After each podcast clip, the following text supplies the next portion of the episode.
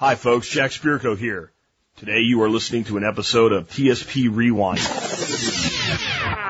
Commercial free versions of past episodes, podcast blasts from the past. I put these up when I can't do a show due to professional commitments or rare vacations. These podcasts will appear in standard iTunes, Stitcher, and other feeds, but will be titled TSP Rewind episodes and numbered accordingly. And today we are rewinding back to September the 24th, 2019, originally episode 2516 of the Survival Podcast, and it was titled Total Lifestyle Health for Modern Survival. I thought this would be a good one to leave you with, and you'll notice a theme as you go forward with this rewind series. Basically, all of the episodes are from September, Octoberish of uh, the year, right? And then each of them goes back a, a year or two. So the yesterday, not yesterday, Mondays was uh, from 2022. This one goes back to 2019. But now we're going to go back. Tomorrow we'll go back to 2018, 2017, 2016, like that as we complete the series. So same time of year, similar discussion for the seasonality if there is any, and just dropping back a year each uh, each uh, episode in the series. I thought that would be fun and different and give you a little bit of. Little variety on kind of the temporal issue with these rewinds. Anyway, uh, today's episode was very well received back when it was done. And it was about 10 key aspects of total lifestyle health. And it was about the fact that there's a lot of, we throw the word healthcare around a lot, right? We, we talk about healthcare. But we don't really talk about health as a holistic thing. The health of an organism is not just its physical state. And a physical state can be affected by some sort of toxin, some sort of invader like a bacterium, right? But it can also, it, it, tends to be actually more affected by other aspects of a person's life. If you stress a person enough, you can kill a person with stress. Scientists that are kind of twisted people have literally stressed mice until they die, just to see how, what you have to do to, to get it to happen. So I came up with 10 areas that we can judge our health, our total health quotient by. And number one was emotional. And emotional health often gets wrapped in with mental health. And they're different things. They certainly, all of them interplay. But emotional health, you can be a perfectly sane person with no conflicts in, in your mental cognition. And you can be completely out of sync with emotion. You can be completely uh, devastated by emotion at times. And is that emotional health dip a temporal emotional dip? Somebody loses their life partner after 30 or 40 years together, they're going to have an emotional health dip. And in fact, they have to have the dip so they can heal. But then there's long term emotional problems. Mental health. For all the discussion about mental health, we really don't do it very well. And what we don't do is teach people self mental health care how to have internal dialogues, how to think about things, how to evaluate your situation. I think one of the reasons that people who, as they get older, if they separate from others, they have a lot of mental health issues and they start to believe things that aren't true, et cetera, is simply if they're alone and they live alone and they never talk to anybody else, there's nobody just basically check you on your own bullshit. And I think that we have to be careful, especially in the prepper space with our mental health. There's a lot of jokes about crazy preppers, and we're not. But it can lead that, that can be the dark path. We talked about that in a recent episode. Physical health. This is the one a lot of people talk about, but we talk about physical health as though physical health is simply access to enough doctors and medicine to be physically healthy. That's not physical health. In fact, there's a lot of very unhealthy people who have personal relationships with their doctors. They're, they're the doctor so often they know their doctor better than they know the teacher that teaches their kids in school. Spiritual health. We often think, I think there's a lot of people out there that think spiritual health doesn't apply to me because I'm not religious. Spiritual health is about the innate spirit of a human being, and that's health. And that can be a very religious experience for some people, a very metaphysical experience for others. But spiritual health applies to atheists, and I cover that today. Occupational health. So, how healthy are you in your occupation? This is something we don't talk about. And there's a couple different ways that we come at this one, and it's actually really important. Intellectual health. There's plenty of smart people who are have been made stupid, i.e., Bonhoeffer's theory of stupidity. Intellectual health requires that we're able to entertain an idea without adopting it. That's something that, like, on, on the like, if I was judging the average health of the average American on a scorecard today. That doesn't mean you in particular, but it's just like the average person, pick 50 people off the street, aggregate average, and give them an A to F score. I think intellectual health, I would be kind if I gave a D plus. I think I'd be overly kind giving it E plus. I think it, it borders on being an F. The intellectual health of America today. If we judge it on its your ability to process things when they don't quite jive with what you expect. Preparedness health. D. Probably the average American would get a D on preparedness health. Hopefully you guys fare a lot better. But boy, um, you know, this episode was done before the before the scamdemic, before the COVIDs. And the COVIDs revealed there was a lot of poor health preparedness, poor preparedness health, in even in, among preppers. Because what happened wasn't even really that bad from a supply line thing, but people really freaked out over it. Environmental health. I'll let that one speak for itself when I get to it today. And adaptive health might be the most important, important of the 10, and I believe that's why I put it last. And at the end, we're going to ask you to grade your total lifestyle health GPA. And this is one of those episodes that, like, I didn't really think of it this way when I did it. But when I got done with it, it was one of those ones where you sit down and you go, yeah, our school system sucks. This literally should be one of the things that if you're going to go to school, paid for with taxpayer money, for 13 years, K 12, this discussion should happen. I had a health class in, in school. I had health class in junior high. I had a health class in high school. They taught us how condoms worked. They talked a little bit about like not using drugs, some other stuff like that. We had some first aid courses and stuff like that. I never heard anything about my emotional, mental, physical, spiritual, financial health. None of that stuff. Like, don't you think that actually building a society of people who are able to self self assess these 10 points of health in their life and continuously work on making them better would be a good thing for society if you actually wanted good things for society? But I want you to think about this in a different way as you go through this episode, this rewind. What if you make money on people having poor emotional health? What if you make money on people having poor mental health? Let me let me change that. What if you make money and or gain power by people having poor emotional health, mental health, physical health, spiritual health, financial health, occupational health, intellectual health, preparedness health, environmental health, and above all, poor adaptive health? what would you want to do then? You don't want people to die. Your livestock, folks, they don't want you to die. If the chicken dies, you don't get any more eggs. If the cow dies, you don't get any more milk. Masai cattle dies, you don't get any more milk and blood. That's what they. Th- that's the best. The best analogy to the, the modern human in regards to the, the, the oligarchy and, and it, its its fascist relationship to the state with me would be the Masai's cattle. The Masai don't want to kill a cow. It's not because they're against eating meat. Kill the cow, it's gone. Poke a hole in it, drain the milk, uh, drain the blood into the milk and mix. You got a great mix of, of, of carbohydrate, protein, and fat. And you still have the cow. So you don't want the cow to die. You want to maintain the cow at a cow maintenance level that makes the cow docile and easy to milk and easy to bleed. You want a nice tame, calm cow. So you want you want a failing grade on all these health issues, but not enough to kill the patient. If they die a little early, that's okay. There's always new new cows to, to, to milk and bleed.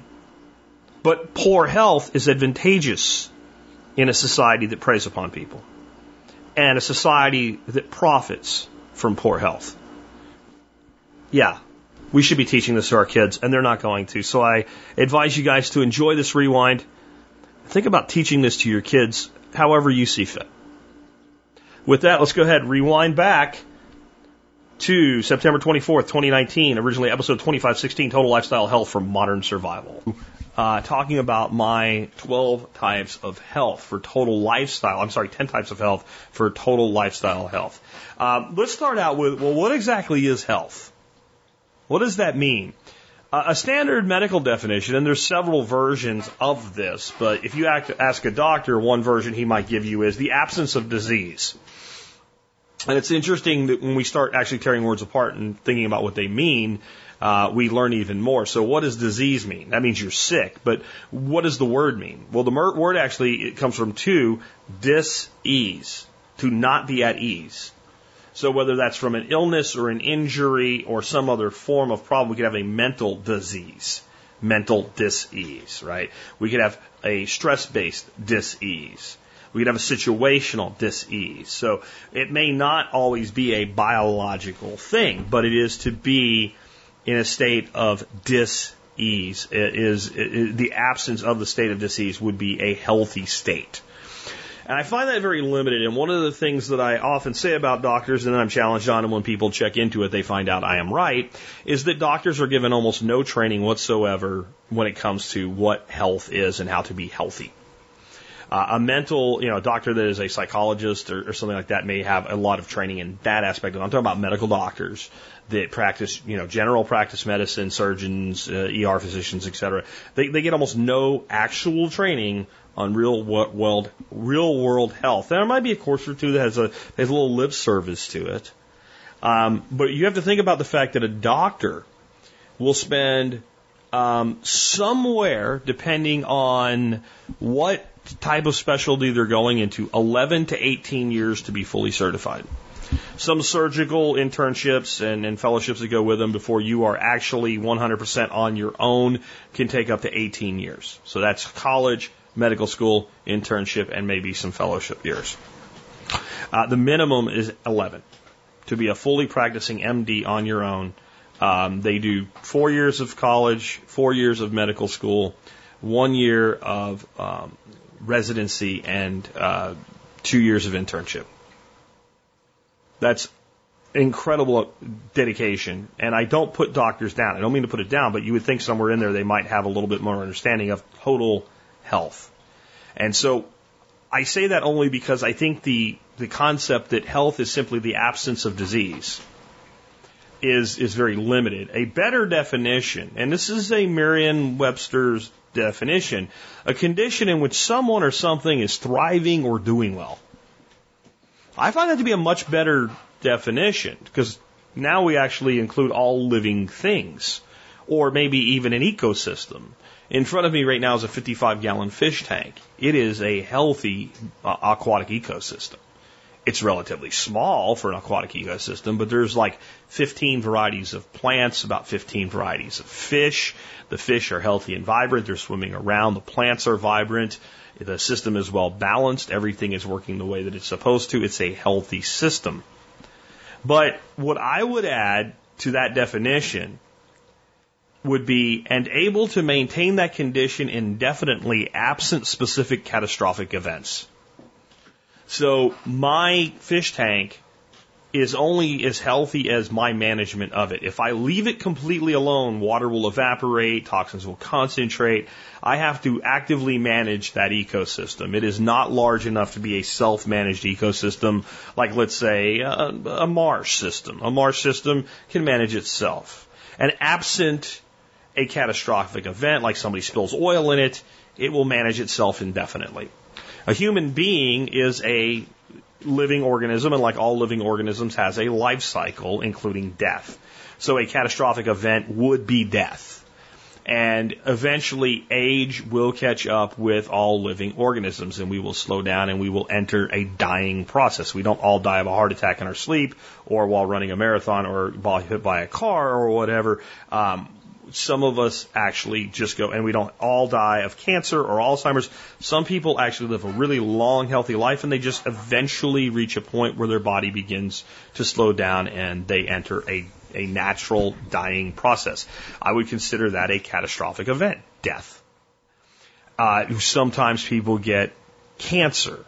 So you can maintain things until the point that you have a terminal, untreatable cancer, and then you are no longer fully healthy. Now, how healthy you are will determine whether or not you can actually fight a cancer that other people say you can't. And all of these forms, these 10 forms of health, will make it more likely that you can get through that battle, but sometimes you can't.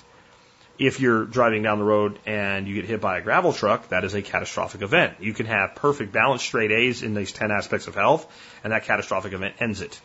But otherwise, anything that's not completely catastrophic if you're truly healthy, you should be able to maintain that condition, or if you fall out of it, rapidly regain it almost indefinitely if you're truly healthy.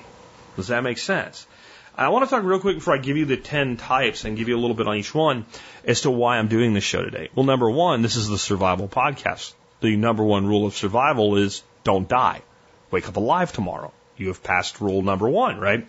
So being healthy is a good way that we stay alive. But I have the podcast. I have the, I have the, I think I have the enterprise, right, of all businesses in the world with the the best and at the same time the clunkiest and worst tagline in history. I almost did it on purpose because of arrogance, honestly.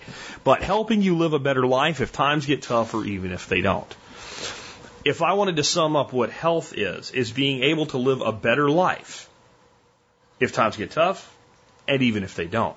So we, when we look at modern survivalism, we don't take the, the world is going to end approach because if the world is really going to end, and you know the world is really going to end tomorrow, and of course I don't mean actually pff, it's gone, but you know a catastrophic meltdown, global pandemic, 80% of the planet dead, all like like doomsday prepper level shit, a comet, um, economic complete collapse of the United States leading to global economic collapse, people eating babies. Like if that's really what's going to happen in the next two weeks, and you have two weeks to prepare for it, the things you should do are some of the worst things that you would do um, if life goes on, even with some, some minor catastrophes, right?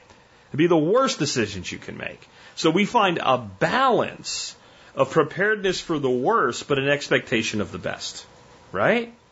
And that's what health is. Health is a balance. An organism or an ecosystem of organisms in a state of dis-ease is unbalanced right next to my beautiful 55 gallon community tank that's been running for three years. And I haven't done a water change, by the way, in a year for those of you that keep fish to understand how balanced that system. All I do is once a week I fill it up. That's it. And it looks breathtaking. Over to my left is a little 10 gallon tank that I was breeding shrimp in that I did not get everything right. It's full of algae. And the algae is actually kind of dying back as I have let that system rectify itself. But really, to make it look beautiful the way I want to, the best thing to do is to drain that tank and rebuild it because it's out of balance. It's not unhealthy from a standpoint everything that's in there is alive and the, the shrimp are and are happy and healthy and they're still breeding.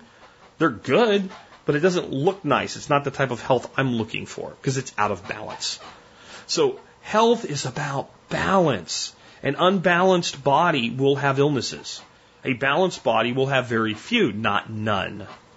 And as we go into this, I want to start out with a quote. I have a quote of the day for you again by one of my all-time heroes in life, Masanobu Fukuoka, who's best known for his farming methodologies in Japan. And his method of farming he called do nothing farming. Um, but this quote has really not much to do with farming, and I think it has a lot to do with what we're going to talk about today. This is in his book, One Straw Revolution. And that book is worth reading more for the philosophy than for the advice on how to farm. I'll tell you that.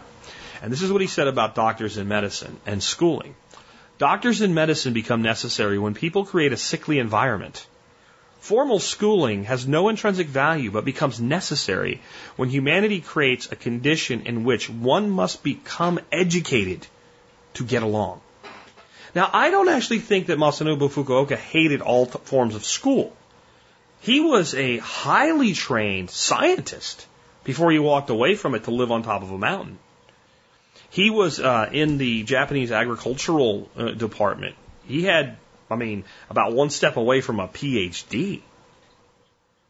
But you could see where he would develop some contempt for education when he learned more by simply sitting on top of his mountaintop and farming the way nature showed him how to do than he ever did as one of you know Japan's high level agricultural scientists.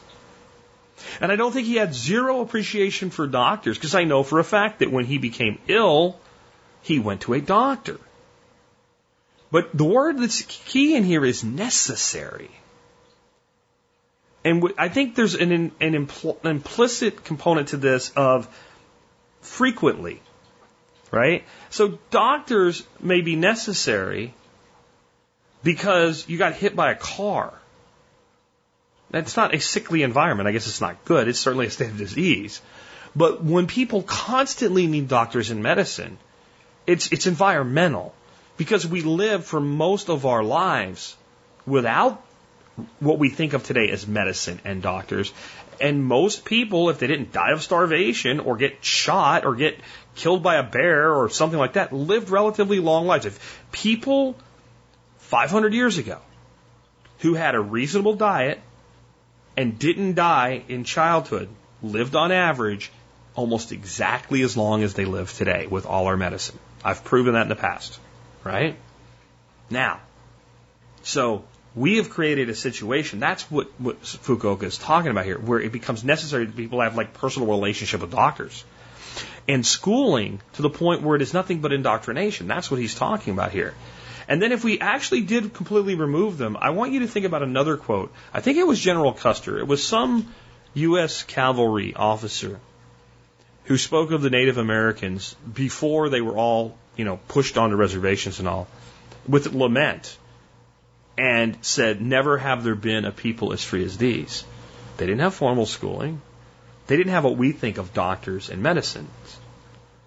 And if you think about some of the indigenous peoples that are left, that have actually been left alone, there's very few of them that live in balance with their environment. They're the happiest, contentest people in the world, and they have very little of anything that they need. So there is a place for balance within an understanding, because it's modern survivalism, all the great things that are available to us today because of technology and at the same time, the simplicity of balance. So think about that as we go through these today. So number one is what I call emotional health. And emotional health, a lot of people blend that with mental health, which is number two. It's not the same. Emotional health is not just your mood and being able to be relatively happy most of the time. See, I think being happy all the time would be bad. Talk about a way to ruin your life. Have you ever been around somebody that's like always on, on full number 10 happy? They're, they're really, they're, they're like salt. They're great in small doses with other people mixed in. If you have to spend time with them nonstop for like a day, you want to jump off a bridge and kill yourself, right? So emotional health is about being able to have a positive attitude overall, but the reality that you're going to have ups and downs and being able to deal with them.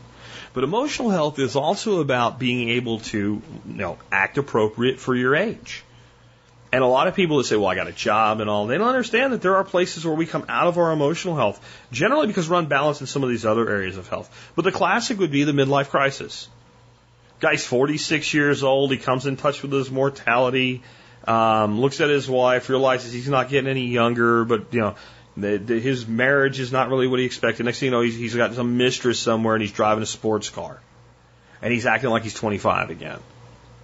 That is a lack of emotional health. That doesn't mean you can't have an exciting and engaging life. But if you do it through reversion, that's not strong emotional health.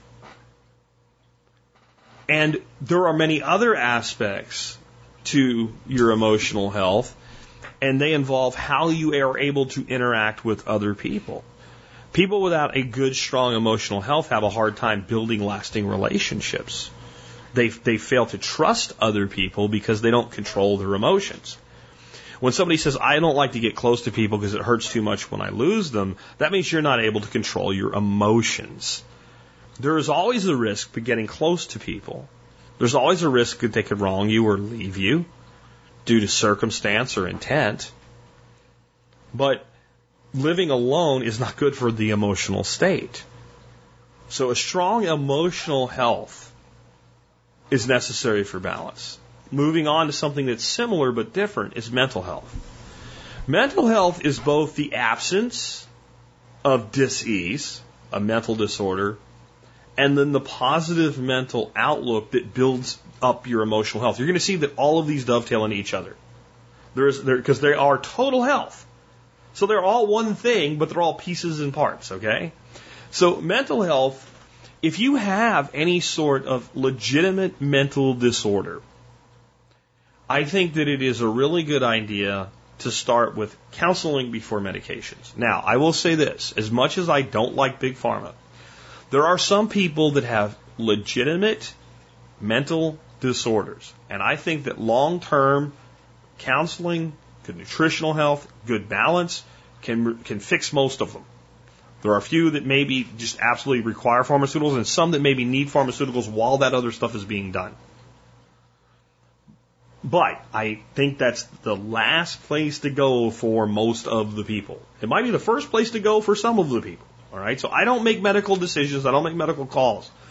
But I mean, like anxiety is the number one mental illness in America. And I find that to be ironic because I think a lot of times people decide, well, I have anxiety, so I have a mental illness. Anxiety is normal. A constant state of anxiety isn't. And anxiety over things that really aren't that big a deal is also not normal. So if I get a letter from the IRS that says I'm going to be audited, I'm going to have anxiety until I meet with my accountant and my attorney and we go through things and we organize things and we get ready to deal with the audit. And we self audit. That's going to reduce my anxiety, but I hate the government and they have a lot of power, so I'm still going to have anxiety. And I'm going to have anxiety when we're going through that. And I'm going to have anxiety until we are done and it's resolved. And even after that, I'm probably going to have some lingering anxiety until my body drops the cortisol, et cetera, and gets back into a state of ease, right? Getting a IRS audit is like, you know, getting a proctology exam, you know, in the most uncomfortable circumstances in public, right? It's out kind of the anxiety that you would have. So anxiety itself is not bad. Anxiety without a cause is the real problem.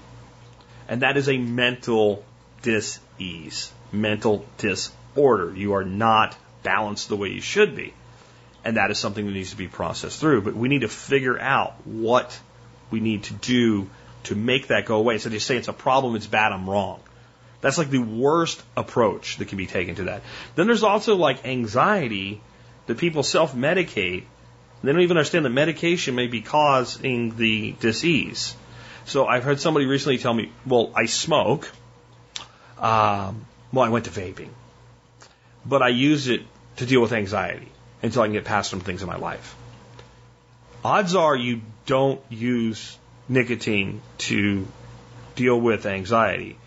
You have anxiety when you don't use nicotine because you're addicted to it and you go through symptoms of withdrawal when you go too long without it. The solution is to eliminate the nicotine from your life and its dependency and then you will be able to deal with anxiety. And if you truly have anxiety beyond that, the nicotine, which is a toxin, is not healthy as a way to deal with it, and you need to find a way to deal with it that is far more healthy. Anything that's addictive is not a good coping mechanism. Okay? Because if you use a coping mechanism that is addictive, you will become an addict. Whether it's food, whether it's a drug, whether it it doesn't matter whether it's an emotional uh, dependency, whether it is a psychological dependency like a pornography addiction. All of those forms of addiction are mental disorders, and they're generally caused by a, a first mental disorder. So we need to find the root cause and deal with that. And that's why I say that, like, mental health, if you have actual problems that are screwing up your life, is best to see a mental health professional and to find one who believes in working through the problem rather than just medicating it. And many of them pull out the prescription pad in the first 15 minutes. And generally, the substance they're using is addictive. So I don't like those people. In fact, I much prefer a counselor that cannot write a prescription is the first step. Because since they don't have the tool, they'll use another tool. And most of those people that are good at what they do will say, hey, this is a place where I think maybe we need a little bit of a medication if you really have an actual need. And I would rather have you, if you do need a medication, referred to someone for the medication management and the non drug prescribing practitioner handling the long term management, including this is how we're going to get you off that substance. Right? So that's the problem side of mental health. But mental health as a whole is an awful lot about attitude. So people get angry when you say, well, if you're depressed, take a walk, because they say, you know, depression is a disease. Well, clinical depression is a disease. Depression, much like anxiety, is a symptom. It is only a disease when it becomes chronic. And it's often the case that a symptom treated will not become chronic. And feeling depressed and taking a walk is a good course of treatment for the symptom. Now, if you get sick and you have an infection, a bacterial infection, a doctor may prescribe tetracycline or ampicillin, right? An antibiotic. That treatment is, it may or may not actually kill off enough of the bacteria for your immune system to take over and make you well again. But it is a legitimate treatment, okay? And it's worth doing before we get some kind of radical antibiotic therapy that can wipe out all of your, you know, your, your healthy immune system. Like that's a last resort. That's how I think things like depression, anxiety, etc. need to be treated. Take a walk. Take a walk. And if it doesn't work, it doesn't work. But I've seen so many people in a state of depression. You say, take a walk, get a hobby, go, go out, get up, whatever. And I understand some people are in a state where they really need help because they can't, but most of you can. And it's amazing what happens when people do that. Get outside of the door. Go do something. And it might not make you feel perfect, but it may make you feel a little bit better. And that will lay, open the door to do a little bit more. And again, this all overlaps because we get to physical health next. If you're super fat and you're depressed, you're probably fat because you're depressed and depressed because you're fat. Right? So if we get healthier physically, we lose some weight, we get more active. And I've seen so many people that have completely let go of psychological and, psychoactive drugs just by becoming active. Again, I'm not saying it works for everybody, and if you send me a hateful email saying that I'm saying that, I'm going to delete it and not read it because I can't be, I'm, I'm actually taking way too much time on this because I don't want to hear the bullshit. Okay? I'm not saying this works for everybody, but I'm saying if you haven't tried it, shut up and try it, and it just might help. And every little step when it comes to improving your mental health is what enables you to take the next one. So that's as much as we're going to talk about for mental health today. Physical health. Physical health is the overall health of your entire body. And even though we're separating the mind in this, this piece, you cannot have a healthy body if you do not have a healthy mind. You really can't. Now, a doctor might say that you do, that this person has a, a bipolar disorder or something like that. And but but physically they're fine. They're not. They're not. And, and my response would be, then why are you giving them a drug? what they'll say is there's a chemical imbalance, which there may or may not be. Uh, this is a very difficult thing to prove. Um, it's a theory that there's a chemical imbalance, and it's a theory that the drug you give them corrects it. I highly doubt that. I think it's more that it's a, a psychoactive substance, so therefore it alters a mental state, and therefore it can help the person deal with the problem. Much like an antibiotic doesn't actually kill the infection. It kills some of the infection so the body's immune system can do the rest of the job. Okay, that's why people without an immune system have to live in a bubble. You can't just give them antibiotics every day and they'll be okay. It's your immune system that actually does the job. So I think a psychoactive drug can help a person deal with that mental condition, but there's clearly something physically not working right. It could be dietary, it could be environmental, it could be situational. There's many things that can cause mental disease that is related to physical health. Obviously, if you have cancer, you have a disease. We have to treat that cancer by whatever means is best for that cancer. I'm not going to get into, you know, alternative treatments, conventional treatments, things like that today. It's something you have to make a decision for yourself. But the number, the, the funny thing is the number one way you can contribute to your physical health is the number one way that you can improve your mental and emotional health. And that is eat a good quality diet and get exercise. That is the number one way that you can see to your physical health. If you do not eat toxins and poisons and garbage, if you do not shock your body with tons of sugar, and I'm not saying everybody should be keto. I want to say something on that too. Like, I think one of the reasons keto works so well for a lot of people is we've already screwed up our lives by eating too much sugar, and we put ourselves into states of prediabetes or type 2 diabetes and being extremely overweight. And it's the easiest way to correct that and therefore get back down to a healthy weight. I think at healthy weight, there are people that can eat a carbohydrate based diet. And if they eat whole foods only and they don't eat garbage and they don't eat toxins, they can be very, very healthy with that diet. People can eat a vegan diet and being very, very healthy. I think people can, I think if you took the vegan diet, I agree with the guy, I can't remember his name, it was on Joe Rogan.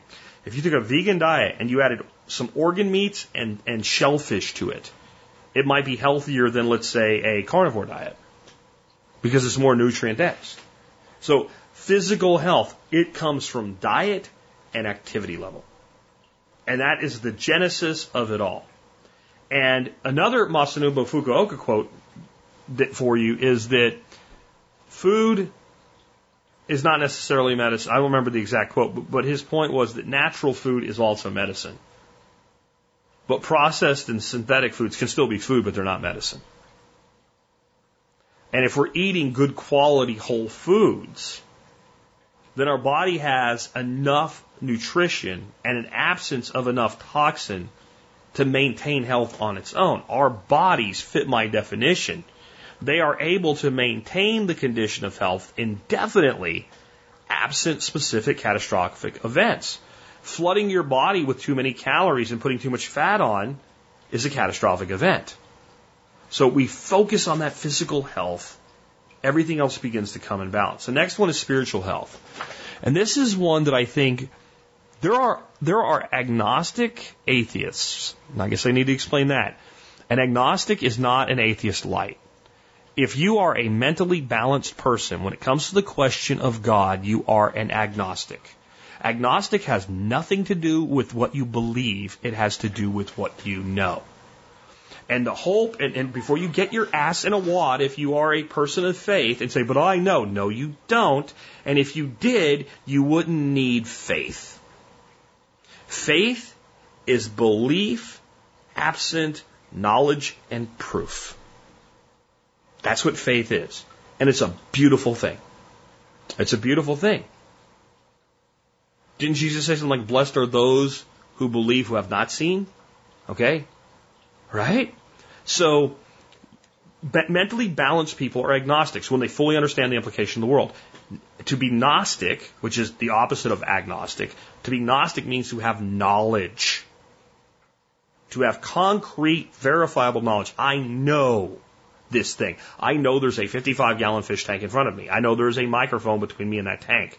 I know there's a computer to my left and a computer to my right. I can touch them. I can see them. They're here. I am Gnostic to these things being here.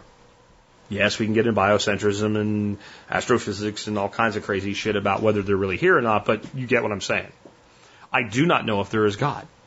I believe in God. I myself classify myself as a deist, which means I believe in a God, a creator, a singularity of all thought, knowledge, energy, wisdom, thought.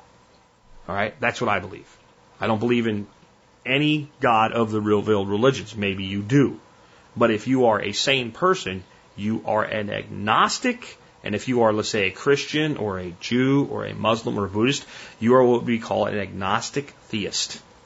Okay? Means you do not know that your version of God exists, but you believe that it does. Now you can have compelling reasons, you can have even things you call evidence.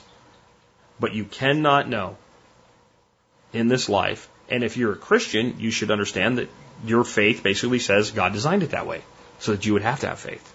Right? So hopefully we've gotten through that. So I want to say again now, starting over, spiritual health. I believe there are atheists, agnostic atheists, that are more spiritually healthy than some people that are believers in a, in a the- theology. Because spirituality is about you and how you interact and relate to everything else that is. That's true spirituality. If you're a Christian, then you see that through the lens of operating from your belief in God and salvation through Christ. If you are a Jew, you see it in your understanding of God and God's creation. If you are a Muslim, you see it primarily from an understanding of God and a submission to the will of God. Right? If you are a Buddhist, you see it more through a balance of multiple representations of divinity. If you are a pagan, you see it primarily through the earth and its systems as they relate to the energies of God and goddess, right? All of these are forms of spirituality. But in, if they are apart from you as an individual, you have limited to no spiritual health. So the person that sees themselves as just a sinner, and I go to church, and therefore God said I'll be saved, so I believe that, may be actually very deficient in spiritual health if they don't actually practice and engage in their faith. Whereas the person that says, I don't believe in any God, but I believe in all that is, whatever that means, and understand that I'm part of it, and would take the time to sit on a mountaintop in awe, may have, now I'm not saying they're right and you're wrong. Don't get me there, right? This is a difficult topic to explain. I mean that their sense of spirituality, their sense of self and its engagement with all that is, might be healthier than someone that follows a practiced faith. That doesn't mean the person that follows a practiced faith. My grandmother on my dad's side was one of the most spiritual women I knew. She was Ukrainian Catholic and devout. For those who don't understand what Ukrainian Catholicism is, it is a sect of Catholicism. It does not fall under the Pope yet recognizes the Pope. It's a weird thing. It's kind of a hybrid of the Greek Orthodox Church, and it's actually headquartered in Greece, not Ukraine. Uh, Ukraine. Um, and classic Catholicism and Judaism. It is really an interesting thing. And it carries the guilt of all three, the guilt component. And my grandmother would pray the rosary every night. And that is a state of meditation. Whether I believe what she believes or not, that is a state of meditation, and it is incredibly valuable. I may choose a different way to enter a state of meditation, but that's what spiritual health is. Christianity has an incredible set of ethics and morality. There's some Christians, I believe, maybe don't follow their own rules completely. Um, and, you know, when people say something like, well, when it comes to gay people, like, well, you really shouldn't hate the sinner, but hate the sin. I haven't found anywhere in the Bible, in your book, that you profess to follow where it orders you to hate anything. It says, love your enemies even as you love your friends. So not only do you not hate the gay, even though you think the action is wrong, you have no compulsion whatsoever to hate the sin. In fact, you are called on to love the individual and accept them. And through your example, maybe they'll change. If that's what you really think, we'll see. I doubt it. But that's, that is incredibly moral and a grounding of your morality, which is I live my way because I choose to obey that which I believe is incredibly powerful and can lead to incredible spiritual health. As a deist, I feel I'm incredibly spiritually healthy because I believe that there is some force of creation that unifies all beings, in fact, all matter, all light, all energy. And that in some way, as I watch this beautiful fish swim around in front of me, I and that fish are one. You don't have to agree with that to understand that there is spiritual health in that way of seeing the world. And so I challenge you to work on and build your spiritual health in whatever belief system you happen to exist in, including, I believe in nothing but science. And so I think, you know, I've already said that I think that a person that is a, claims to be a Gnostic theist is mentally unbalanced. I think a person that claims to be a Gnostic atheist, meaning they know there is no God, is also equally mentally unbalanced. The only way that you can approach from a mental health and spiritual health side of things something that is unknowable is to accept that it is unknowable. And then you draw a conclusion based on what is available to you. And you'll find what works for you. And I'm okay with any answer you give. All right. Financial health. This one's a lot more concrete. It's a lot easier to understand. Either you don't have a shitload of debt and you can easily pay all your bills. And if you lost your job, you'd be fine for three months while you figured out what to do, or you're not.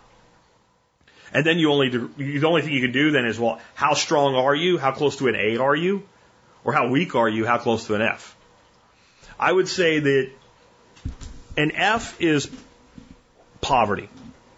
If you're not living on the street or living in a shelter or you're a 50 year old man sleeping on somebody's couch and you don't even help contribute to the electric bill, unless you're there, you're not an F. But you may be a D minus.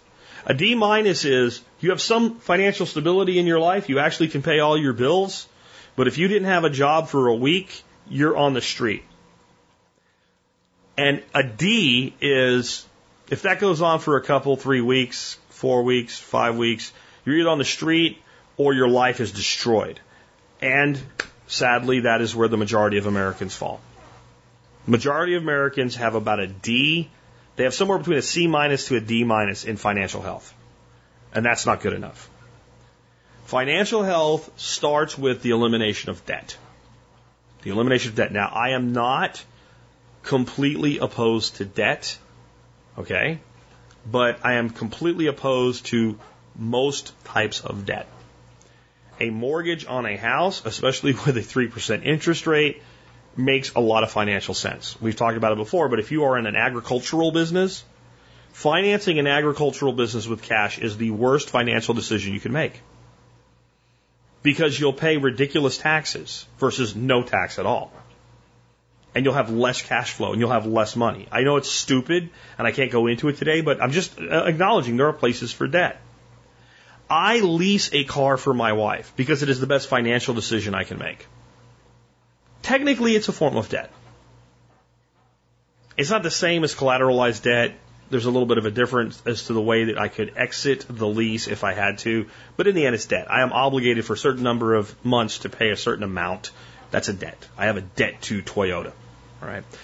I have a reason behind it. But, you know, all these beautiful fish tanks, I don't have a MasterCard bill that comes in every month where I'm still paying for them. I don't have any debt like that in my life. And I haven't since before I started this show, so for 11 years. And I can tell you, there's never been a time where I was like, boy, I should get a Visa card and go get in a debt. I actually did have to get a Visa card um, because rental car companies tightened up on their policies with debit cards and started costing me way too much money for to to like enact my principle of not needing a credit card. So I got one, but all I do with it is rent cars and immediately pay the bill.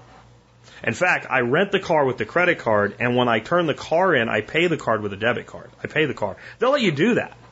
So there's never actually a charge. There's like a charge holding against, and then when you settle the bill, it goes away. Most, I mean, National does that. I don't know if everybody does, but I never carry a balance. Um, income is part of your financial health. If if there's not enough income, then that might be the problem. Because you can say, we'll get a budget, whatever. Like, there is a certain income threshold that needs to be met so that you can live a reasonable, decent life in America today. You can only design down the lifestyle so much before you're not happy about it. You start to have other forms of health that suffer. So income may be a side of things. Um, you know, who you work for, et cetera, may be a side of things. That goes in occupational health that we're going to get to next. But that also may be that simply maybe you don't need a different job, you just need to work for a different place because then you'll have more money. Right? And then it has to be balanced with actual occupational health we'll talk about in a second. But balancing the financial equation, if you have like money, you could go a year without a job and be okay. Um, you have no real debt load except for maybe a mortgage, and uh, you know you look financially healthy, you can still have an underlying problem. If you're not investing in your retirement, maybe you're at a B, and the closer you get to retirement, you can look really, really healthy, start moving into a C or a D, because once you can't work anymore, that's a preparedness health thing that we'll get to in a second, but all of a sudden you're also financially unhealthy. So I'm going to ask you today to grade your own financial health and be strict. You, whenever you grade yourself on something, you have to practice a little Buddhism. Well, I want. I know. Don't get worried. You're not going to, you know, break a commandment or something here. It's a tenet of Buddhism, which is detachment. So when we judge ourselves, we tend to be overly harsh, or we tend to be overly optimistic, right? So when we judge ourselves about our appearance, a lot of times we put ourselves down. We judge ourselves about our weight, we put ourselves down. Well, we turn around and we start judging ourselves about more concrete things like our financial health. We want to give ourselves a B when we should get a C. Right? We get overly optimistic. So the way to judge all of these aspects of health is you have to separate yourself, kind of a spiritual thing, separate yourself from yourself and say, if I knew a person, I'm Jack, right? If I knew a person and they were me, but their name was Mike, and they lived across town, and they didn't really impact my life at all. And they lived exactly like I did. And I didn't focus on that fact. And I simply judged their actions and their lifestyle and what they're doing. How would I grade their financial health? And then we can give an honest assessment of our own financial health, our own spiritual health, our own physical health, etc. Judge that financial health and work on it if you need it. Occupational health. You might think, well, that's directly financial. No, I'm not. The money is a separate thing here. If you work in a place where you literally hate where you work, you have two choices. You either change the fact that you hate it to not hating it, or you find another place to go, or you will eventually destroy whatever you think of as your soul. It will make you miserable. It will make your marriage suffer. It will make your career suffer. It will make your lifestyle quotient go down. It will damage your emotions.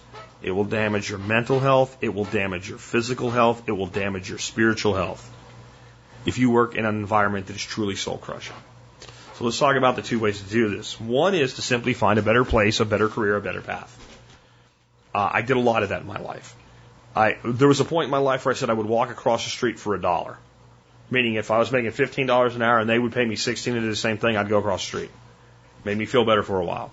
Eventually got to the point where it was like, I will take less money to learn something I don't know how to do. To get more experience. That's when I made a major shift in my life at one point. I went from sales knocking down like over $200,000 a year to my first marketing position making 45,000 plus a little bit of incentive. I only did it for seven months and I was back at a six figure income in the, the profession I wanted to be in. It might have taken longer. I was willing to if it had to. In fact, if the opportunity didn't get thrust upon me, I would have stayed where I was for quite a bit longer because I was still learning. But occupational health is about going where it's best for you at the time. Occupational health is also about continuing to develop your skills and your knowledge which is also part of intellectual health we'll get to next, but specific to your career opportunities.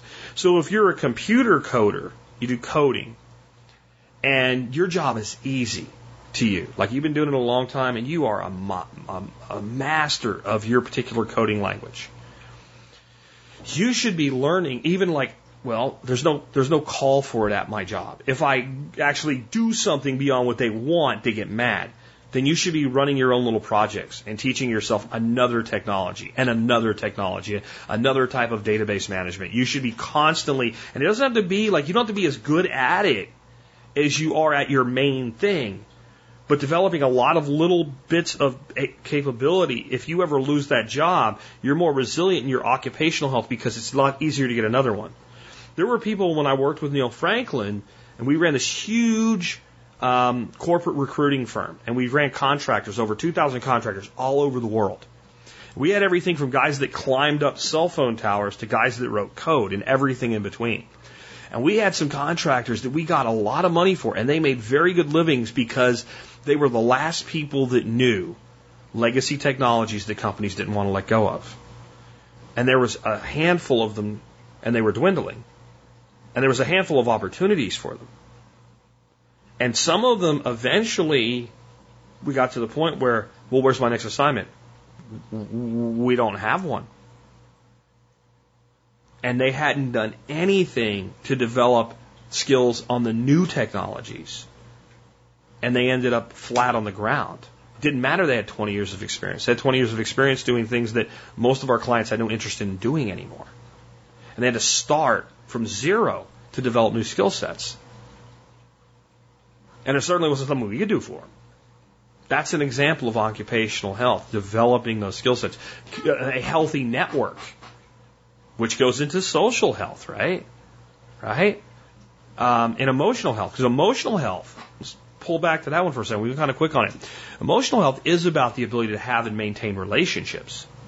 So emotional health allows for large networks of people that you can actually talk to that actually care about you. There's plenty of people with huge Rolodexes and they have a contact information, they can at least get through on the phone. But that person, like if somebody walked up to them and said, Hey, you know Tom Jones? Hey, which Tom Jones? You say explain, Oh yeah, yeah. Like if that's the response, yeah, he's all right. That's that's not real useful in a network. Like a network with strong emotional health built into the occupational component. Do you know Tom Jones? Oh, Tom is awesome. Why are you talking to him? Because if I could hire him, I like that's gold for your occupational health. If you have references that that like what you do so much that they literally are jealous that the person they're talking to gets to work with you because they can't make it work to have you come where they are, you can write your own paycheck going in the door. That's strong occupational health, but it's built off emotional health. It's built off relationships that leads to networking that goes, see, all, all this back feeds into each other. The next is intellectual health. Now, again, there's bleed over. So if you're a computer coder and you're learning new programming methodologies, I would call that intellectual health, and I would also call it occupational health because it directly applies to your occupation. But intellectual health is the person that might be a computer programmer, but they know how to build an aquaponics system. They may get into some place where they can write something for a company newsletter or be part of a corporate initiative because of aquaponics, but they're probably never going to have a job unless they go off on their own with some sort of a business venture that has anything to do with aquaponics. But their intellectual ability will be higher from understanding that particular form of growing food, managing plants, the biology, the chemistry, right? The agricultural component, the systems thinking, the troubleshooting when something goes wrong. Like all of that will actually make them a better computer programmer but it really has its own side intellectually. Intellectual health, people that are truly intellectually healthy are modern Renaissance men, modern Renaissance women. They, they might have a specialty or three, but they're also a jack of all trades. And when they don't know how to do something, they may not ever feel compelled to learn that one thing. But if they feel compelled, they can. In other words, you know, um, quoting an old 80s movie, I don't know how to synthesize a methylated alkaloid right? Or I think that's what he said, right? Um, Love Potion number nine for those who don't know their movie history. Um, but I don't need to. But if I needed to know how, I could learn. And one of the one of the greatest things ever said, I can't remember the guest, but he was an unschooler that was on our show, wrote a few books, uh, lived up again like New England, Maine, somewhere like that. A lot of agricultural stuff, was unschooling his kids. And when we were talking about school and like without the regimented institutionalized program, that, that Masanobu Fukuoka in our quote today said has no intrinsic value. Well, what if you need to learn how to do something that you never learned in school? And what he said was, when I need to learn something, I will then learn. The humans learn what they need when they need to. Now, there's extremes, and I hate people that always have to play a devil's advocate instead of understanding the broader picture. So I'll say, you know, it would be a good idea to learn to swim before somebody throws you in the water, because you may drown before you learn. So there's acute things but if you knew that you wanted to learn how to swim, then you would embark on a journey to learn how to swim. If you knew that you needed to learn some sort of complex higher mathematics, then you would take whatever understanding of mathematics you had and you would build on it until you got to that level of what you needed. Right? And that is how intellectual health is best understood. The capacity and I almost call it capacitile, because I'm talking about a word for capacity, capacity health. Your capacity to be able to adapt to individual situations, gather information, and then be able to act on it. That's intellectual health. Broadening your intellectual health is reading 15 to 20 minutes a day. Reading itself develops more of the brain and causes the brain to function better, but whatever you're reading, you're also learning from at the same time. But don't think that, you know, the ability to learn, the ability to read, the ability to process is not related to physical health. As we switched over to keto, I have to tell you, it was a couple weeks ago, my wife came home and she watched a documentary called The, the Real Skinny on Fat. She watched about 45 minutes. It's about two hours long. It's a really, Montel Williams is behind it. It's really, really awesome documentary. Well, she had watched about 45 minutes of it and she told me verbatim, she's like, we should watch the whole thing together and I'll start over, but here's what happened. And she told me 40, like, first 45 minutes, was like I already saw it. She was that spot on to the key points. Now, if I do that, nobody blinks. My wife has never had that ability. She's like, I cannot understand how you can read something and listening to something different at the same time. Because I'll be there on my computer, you know, answering a customer service email on my laptop while she has something on the TV. And she's like, well, you're not paying attention to this. And I'll say, yes, I am. And she'll say, well, what's going on? And I can tell her everything was just said over the last 15 minutes, even though I wrote five emails in that period of time. She has no idea how I'm able to do that. I don't know how I'm able to do that. But she can't even look at the one thing and then she'll know what sort of happened, but to be able to go through and like present it So to be able to watch a presentation and then stand up and give a presentation, that's something that I've been gifted with, been able to do my whole life. Maybe great in sales. Go to a company training, guy gives a presentation, okay, I'm good. Are you sure? Yeah, here, let me present it back to you. My wife can do that now. My wife, I mean, I was like, she missed nothing. And she said it's the mental clarity she has because we've improved our physical health. Again, they all dovetail into each other. So work on the intellectual health and grade yourself on it. Preparedness health. What does that mean? I think a lot of these, other, if you look up articles on types of health, you'll find people's versions of these. I've not seen anybody with preparedness health. And I think, gee, no wonder our nation's screwed. And no wonder our nation always runs to government for protection and support and safety. Because if you're completely unprepared for anything to go wrong, then you need lots of safety nets, big ones. In fact, you don't even want a safety net, you want a hammock. Because one of the problems in our society today is we talk about the social safety net. So, well, when people fall, they need a safety net. Well, you know, let's talk about what a safety net is. When people do trapeze, they use a safety net. So the chick gets up on the trapeze and she gets going really, really fast. And there's a guy on the other trapeze and he's waiting to catch her. And she does like a triple backflip and she sticks her arms out and they grab each other's arms and they swing back and forth and he swings her and he throws her ass and she flips around and grabs the thing and goes back. And that's the way it's supposed to go. And people work lots of hours for most of their lives to get so good they can do that. And it looks amazing at the circus when it happens. But every once in a while, even the experienced person, they reach out and they grasp and there's nothing but air, and our lovely lady falls into the safety net. She is probably highly trained and she probably won't get hurt, but she could break an ankle or a finger or lots of things. Like the safety net does not guarantee that you won't get hurt. It reduces the probability and it prevents the catastrophic splat. Because the fall doesn't kill you, the sudden stop at the bottom does. That's why we call in the military a falling injury. We don't call it a falling injury. We call it a deceleration injury. All right. Because it is the sudden deceleration that gets you, right? So that's why that safety net's there. So when our lovely lady lands in that safety net, the first thing she does is get out of it and go back up to the to the uh, trapeze. And if she's injured, she goes and gets treated she works on her physical health. Maybe she goes through therapy. She gets back up. That's a safety net. The system we have in America is person falls or is born into the so-called safety net and spends their entire life on it. Now it's a hammock.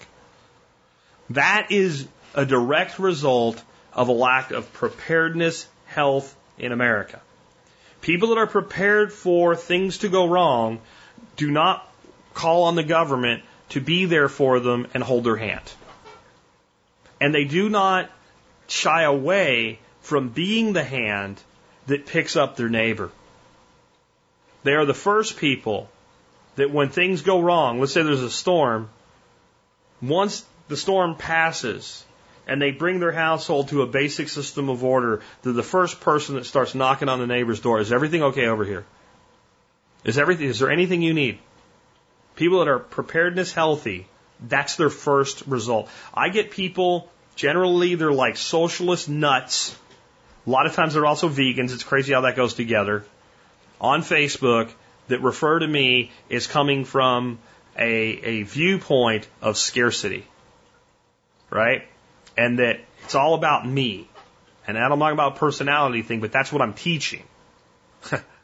This is the furthest thing from what we teach, as those of you that have been part of this show a long time know. We teach from abundance thinking. There's plenty. And in a time of plenty, it's time to be a good ant and store things up and be prepared and think about the things that can go wrong and put a preparedness plan in place for all the things that can go wrong. It's a combination of stuff, procedures, protocols, and knowledge. We put that together. If this, then that. And that's basic preparedness. And we don't all have to be like big time, you know, one year worth of food survivalists to have good preparedness health.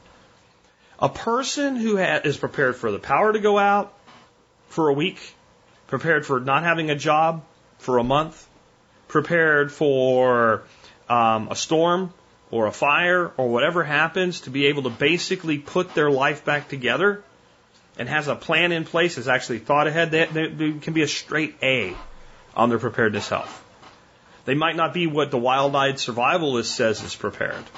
They might not be ready for the, the blue helmets to come from the United Nations. There's, oh, the, the stupidity. Like, I just talked to Fernando Aguirre. I had him on last week, FerFAL about how he said, you know, the, the, the total traffic in the, in the survival space is lower. And he asked me if I had noticed much of a decline in traffic. And I said, no, I, ha- I haven't really, not at all. Um, but I'm really diverse. I'm not just in that niche. I'm in, you know, health. I'm in entrepreneurship. I'm in preparedness. I'm in agriculture. I'm in permaculture. So it's less. And he said that all the people he's talking to, basically, it is down from where it was at its height, about from 20, oh, about 2009 to 2014. Huh. Wonder why. Anyway, um, but the one thing we had found that we both were really appreciative is the crazies were gone, right? The, the, like we just both were not running into crazies anymore. Well, Beto O'Rourke made his his his friggin' statements about grabbing your guns, and immediately I saw articles about the United Nations is training people to come take away America's guns. Uh, you need you work on your mental health if you're you're you're diving into that. That is not preparedness health. That is a mental health problem, not a preparedness health virtue. Preparedness is the ability to maintain or regain stability when things go wrong. Next is your environmental health. And, and environmental health is highly overlooked, and it's something that we need to think about. You know, are there toxins in your home or your workplace that you're not thinking about? Environmental health has overlap with physical health because is there toxins in your food that you, you think you're eating healthy, but you're not? The total exposure of your environment, physically and emotionally, again, because it all dovetails. Um, you know, it, you need to really look at your home and the, what are the products that you use when it comes to cleaning your house. Some cleaning products are hot. Now, I'm not saying everything has to be like blessed by permaculture virgins or something to be safe to use, okay? Uh, we use some conventional products for certain things because they're the best thing for it. But, man, you know, like, do you need to be using harsh chemicals all the time? And the answer is no. What are the, the things that you bathe with? What are the soaps, the shampoos, toothpaste use, like all of that's part of your environmental health. The water you drink, while it directly impacts your physical health, it's an environmental consideration. So it's impossible to be mentally, physically, and emotionally at a minimum healthy if you have truly poor environmental health. Your occupational health has some things to do with the environment there. The work environment, but also the chemical environment. Are there things about your workplace that are unhealthy? Are there things that you can do where you can't eliminate it, but you can take things into consideration? You know, when you do some sort of work and you're using a solvent, you use a mask as, as, as an example. Whether it's at work or at home doesn't matter. And we really should spend more time looking about what is our total environment for health. Also, things that don't directly affect us but can cause us to be um, make bad health decisions for ourselves. So, for instance, a lot of people try to eat really good, but they insist on that they're, for some reason, their children eat tons of junk food. And what they say is, well, they won't eat anything else. Hunger always fixes that. It'll suck for a week or two, and they'll shut up and eat what you give them. But, you know, if you have Cheetos and Pop Tarts and all that crap around all the time, and you don't, you don't, you don't use it, you don't eat it, it's only a matter of time before, oh, I'll have one, and next thing you know, the bag's gone. That's an environmental health situation. You're putting something in front of you that you know you shouldn't be consuming, and you're allowing it to be there, and you're allowing it to be a disruptive force in your life. So that's part of environmental health as well. Um, the way you act has a lot to do with environmental health. If you have to cross a street that's busy every day, you know, crossing with the light at a crosswalk, looking both ways, makes that environment a lot safer, even though there's risk to it. If you have a drive to work, there, there's, where there's lots of wrecks, you know, wearing a seatbelt, having a safe car, doing good maintenance, not becoming like an idiot when you're driving and, and being too aggressive. All of these things make it more likely that even though that environment is an issue, that you're more suitable to the environment that you have to deal with. That's environmental health. So grade yourself on your environmental health. And then the last one is what I call adaptive health. And it'd be really easy to confuse with maybe preparedness health. So, but I mean it much bigger than that. I mean, and it, it actually dovetails into emotional and mental health. Your ability to accept that which you cannot change in the serenity prayer. That's your adaptive health. When people say there's a problem, I always have a question. Can you do something about it? If the answer is yes, then do that thing. If the answer is no, then don't worry about it. Now, I know that's easier said than done because the problem might be, well, I have a yield sign in my spleen and I'm bleeding out. And no, I can't do anything about it. And no, there's no doctor going to save me and I'm about to bleed out and die. Okay, if that happens, you can worry about it. But this is back to circle of concern, circle of control that we talk about all the time. I'm upset that Donald Trump said or did something. Can you do anything about that? No, then don't worry about it. I'm sure, I promise you that will contribute to your emotional and your mental health and your spiritual health and your physical health and probably long term your financial health and your occupational health, certainly your intellectual health and your preparedness health and your environmental health because you'll make better decisions about how you deal with your environment if you're not worried about things that you can't fix.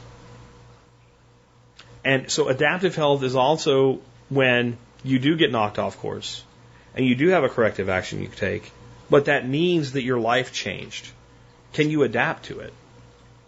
So that would be you have a really beautiful house. You have pretty good financial health.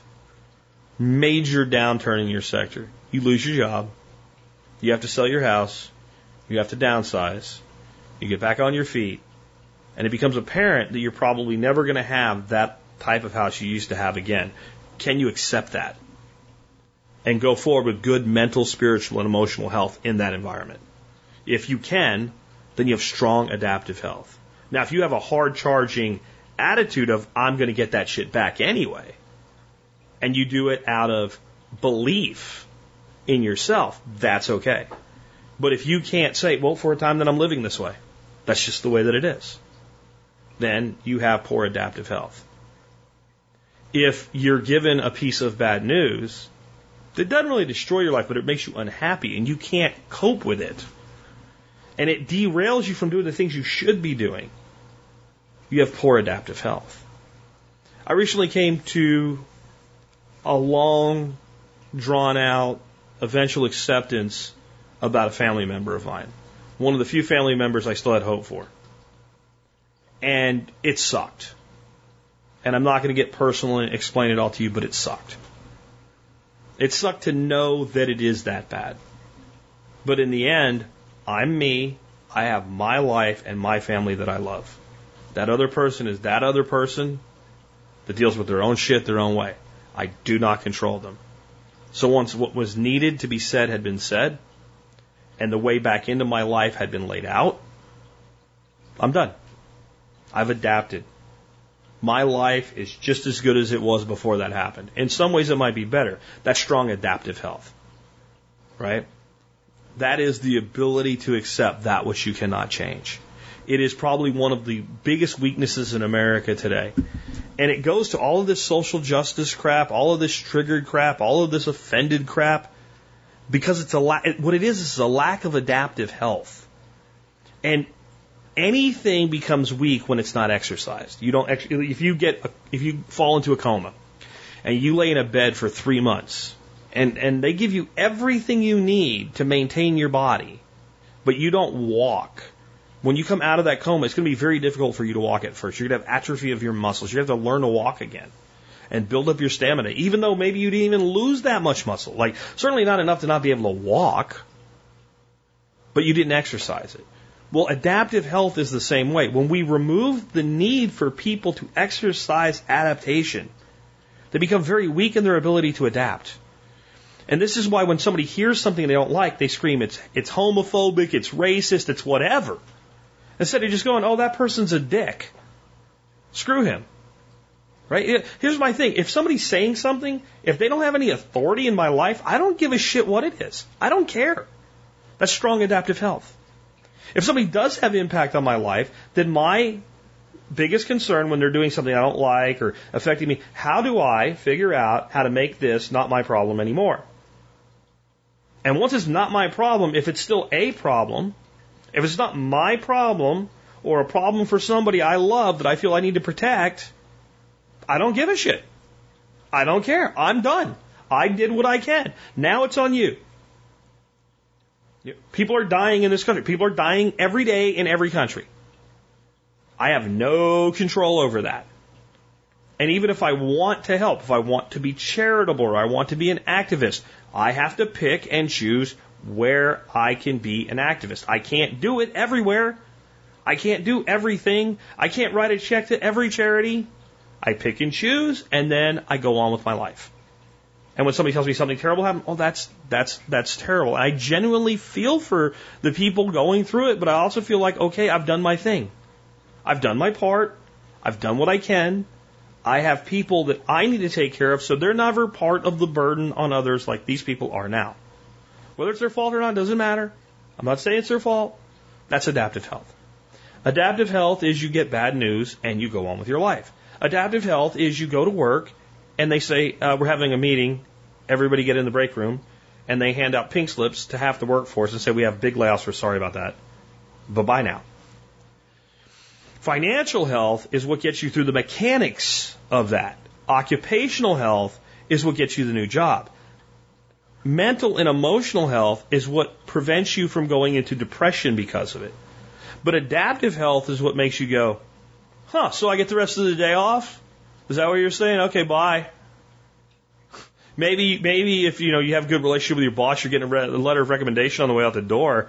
But basically, you're like, hey guys, you know what? Um, well, actually, half of you people that got laid off are dicks, and like you deserved it. But like you four people, you four guys, look, man, we we had a good run together, and I really like you. And and Tommy, even though you're staying, like, dude, see if you can get off for the rest of the day. And uh, I'm buying a, a couple rounds of drinks. We're going to go to the bar. And if you really need, I'm going to provide an Uber for you to get home so you don't, you know, we don't want to make a bad situation worse. Your wife can take you back and get your car tomorrow, but we're going to go have some drinks and we're going to relax. And, and we're going to talk about what, we're, what we've done and what we're going to do next and how we can help each other. That person has adaptive health. That person also doesn't stagger out of the bar unable to move because they drunk themselves stupid because of it. But they just actually celebrate, ah, this is the end of an era, right? This is the end of a chapter. I'm going to celebrate this before I move on. That's strong adaptive health. Adaptive health is X happened, ain't shit I can do about it. Y is my next action. And that is the number one thing that we can build in America today to restore true greatness in America. Like, we're not going to make America great again with a tariff. We're not going to make America great again with a wall that's actually pretty easy to climb, apparently. We're, we're not going to make America great by, by telling some people they're great and telling other people they suck. Um, what made America great was the, the concept that we talked about in the military. We, we called it improvise, adapt, and overcome. This shit happened, so here's what I'm doing about it.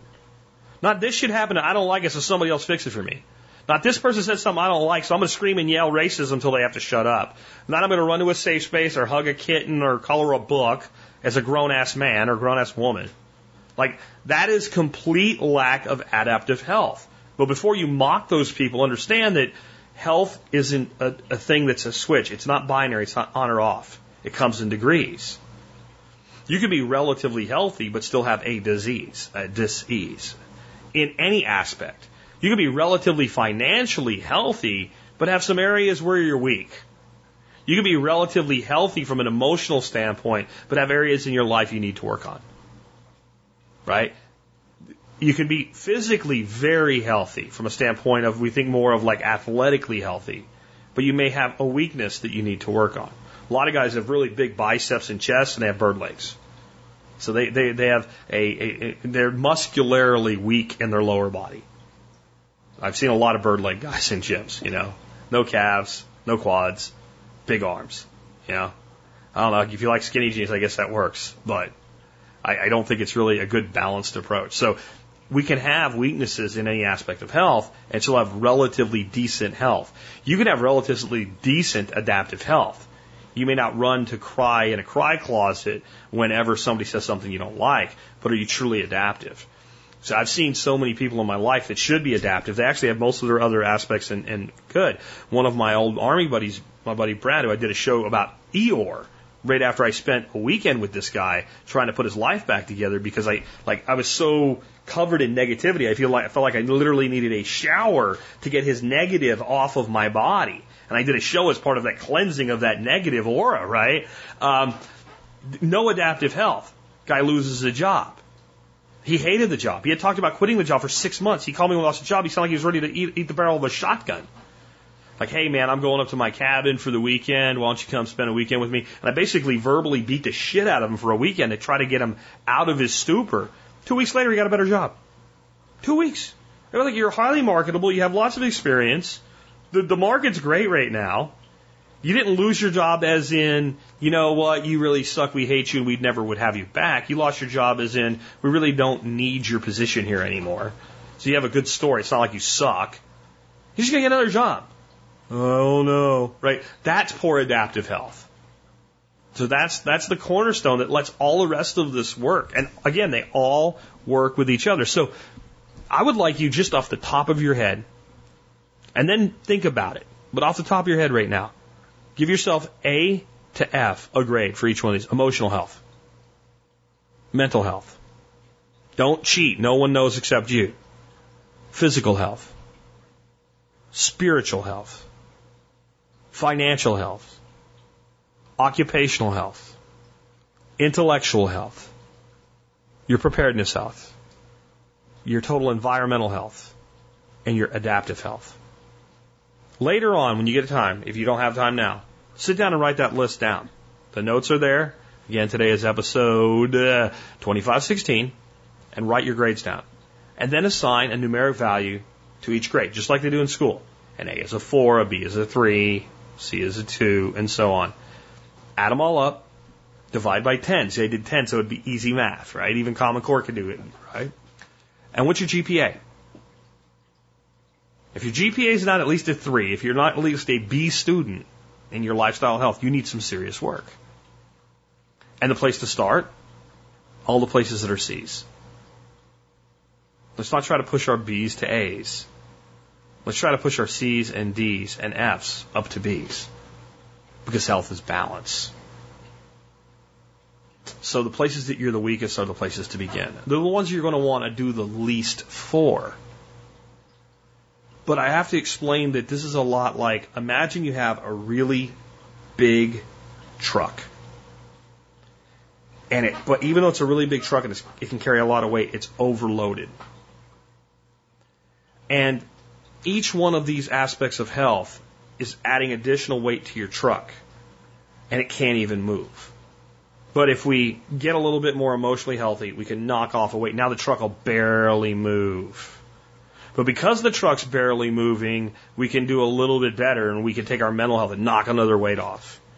And the faster that truck can go down the road, the more inertia we have when we shove a weight off. That's what this is like. Every single one of these, and any one can get heavy enough to almost stop the truck by itself. And any one can be such a burden that it literally almost reaches out and grabs one of the weights you thought you threw off. Like three threw off, three reaches out and grabs six and puts its weight back in the truck. So we have to balance how we divest ourselves of these burdens and make ourselves more adaptive, more mentally, emotionally, spiritually, physically, financially, occupationally, intellectually, environmentally healthy. With that, we've wrapped up another show. I hope you enjoyed this. I know it's a bit of a different one, but I think that this really is a great show to add to the lifestyle design section of the show. And if you like shows like this, remember I tag all the episodes. You can go and pull them up. And lifestyle design has some amazing shows that we've done over 11 years. Uh, now that we're wrapping up, I want to remind you guys one more time, workshop is going on sale Saturday. Check the website. Make sure you're ready to sign up. It's going to come and go really fast and it's going to sell out. Also, if you want to support the show, one of the ways you can do that is do your online shopping at tspaz.com. That's T-S-P-A-Z dot com. You shop from T-Spaz. It doesn't matter what you buy. You help us no matter what it is. You're probably going to buy something online this week. So just start at T-Spaz and see if you can find it starting there. And as long as you do that, you help us. Our item of the day today is part of my fertility regime, which grows the best vegetables you will ever grow, the most carefree vegetables you ever grow, the healthiest vegetables you ever grow, the most balanced vegetable garden you will ever grow is using my full fertility program. Um, the cornerstone of it is Dr. Earth Premium Gold Organic All Purpose 444 fertilizer. I'm bringing it around again today because it's September. And for a lot of you, you don't need it right now. You're about to put your gardens to bed for the winter. But a lot of you are going to run your extended seasons now. You're going to plant some cold crops. Maybe you've already got your broccoli or kale in for your fall crops. You're going to throw row covers out and extend what you already have. Um, you're going to keep things around longer. You're going to grow stuff that can grow through the frost until you get to the heavy freeze, whatever it is. And you've run your garden all year. You've been through the heat of summer, the stress of drought, and your plants have taken up that nutrient and if you really want, you got to think of it like the marathon runner who's on his last mile and grabs that glass of water so he can make that last mile. Think about it like that. Recharge those nutrients. This is one of the most balanced fertilizers I could find. If I could find a better fertilizer than Dr. Earth, I would use it. This is the gold standard, pun not intended, Dr. Earth Premium Gold. You can find it on the on my website or you can find it at tspaz.com. And remember, if you want to make sure you get updated to all of the stuff that I do on the website, subscribe to the Daily Mail. All you got to do to make that happen, go to the website, thesurvivalpodcast.com, click on subscribe, fill out a form. You get one email a day from me. If you ever decide you don't want it anymore, just click on subscribe. It's that simple. And um, if you ever want to go to my website, and you're like, duh, survival, so long, Jack. TSPC.co. That's a short URL. And I should remind you there is an iPhone and an Android app that you can download to listen to the show and get all of our information as well. With that, let's go ahead and wrap things up with the song of the day today. Song of the day today as we continue Blind Singers Week. Uh, every artist featured this week is uh, vision impaired. And today's is Ronnie Milsap and the song is Smoky Mountain Rain, so you don't have to wait for it. But I want to tell you a little bit about Ronnie Milsap. This dude is an amazing success story and a pretty amazing guy. He's in his late 70s now, I think. Late 70s or early 80s. And he's still making music. Uh, but this song is very old. This song is from 1976. And those of you that are maybe 10 years or more younger than me, you do not know how big of a song this this was.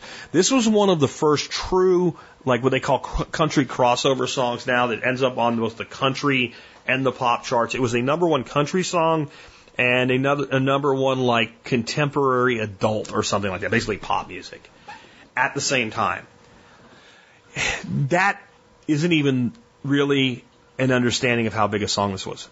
Up until the mid 80s, if you put on a top 40 station, whether it was pop or country, this song was in regular rotation for like eight years after it came out.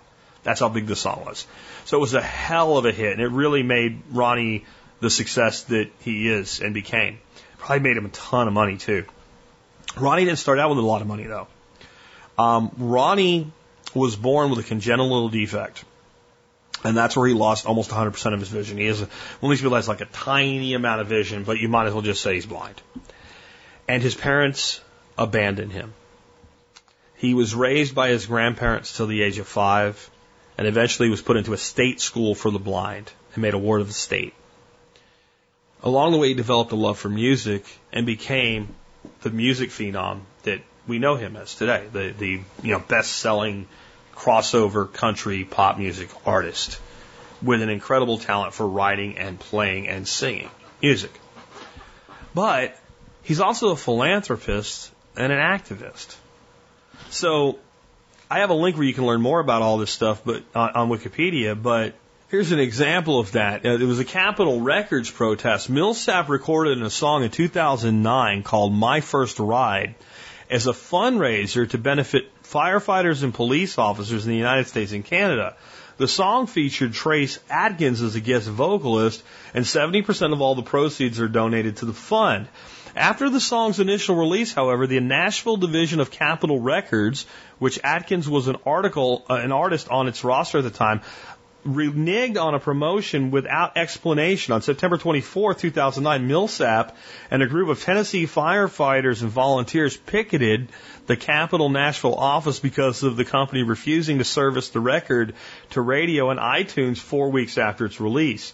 Milsap marched with a group of 50 people to the front steps of the office and then sang the new single from atop a vintage fire truck uh, the demonstration was peaceful, and after the performance, the group was asked to leave by building security. Milsap said, "He said we came to raise awareness about this worthy cause. What record label wouldn't want to be part of raising metal for the much-needed fund that helps firefighters, police officers who desperately need it?" Now, see, this is an actual protest. A lot of things that people did they are not protests. People think they're protests. What they are is acting out and being an asshole. This made Capitol Records look stupid, and eventually it worked because if you want to fix what a, a company's doing, make them look stupid, draw attention to their stupidity, and be nice about it when you do it. Here you go. Ronnie Milsap, born with a congenital defect, became blind. By the way, born in the Smoky Mountains of Tennessee, right where this song's about. Abandoned by his parents, raised sorta, kinda by his grandparents made a ward of the state and going to a state school from the blind, becoming a best selling musician. This is the kind of thing that really is the American dream. And if you want to make America great again, if you really believe in that type of phraseology, more of this is what we need. A belief that no matter where you start out, you can do something really amazing. With that, it's been Jack Spirko with another edition of the Survival Podcast, helping you figure out how to live that better life if times get tough or even if they don't.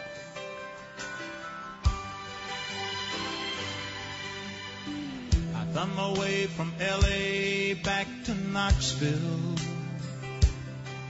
found out those bright lights ain't where I belong. From a phone booth in the rain, I called to tell her. I've had a change of dreams, I'm coming home. But tears filled my eyes when I found out she was gone.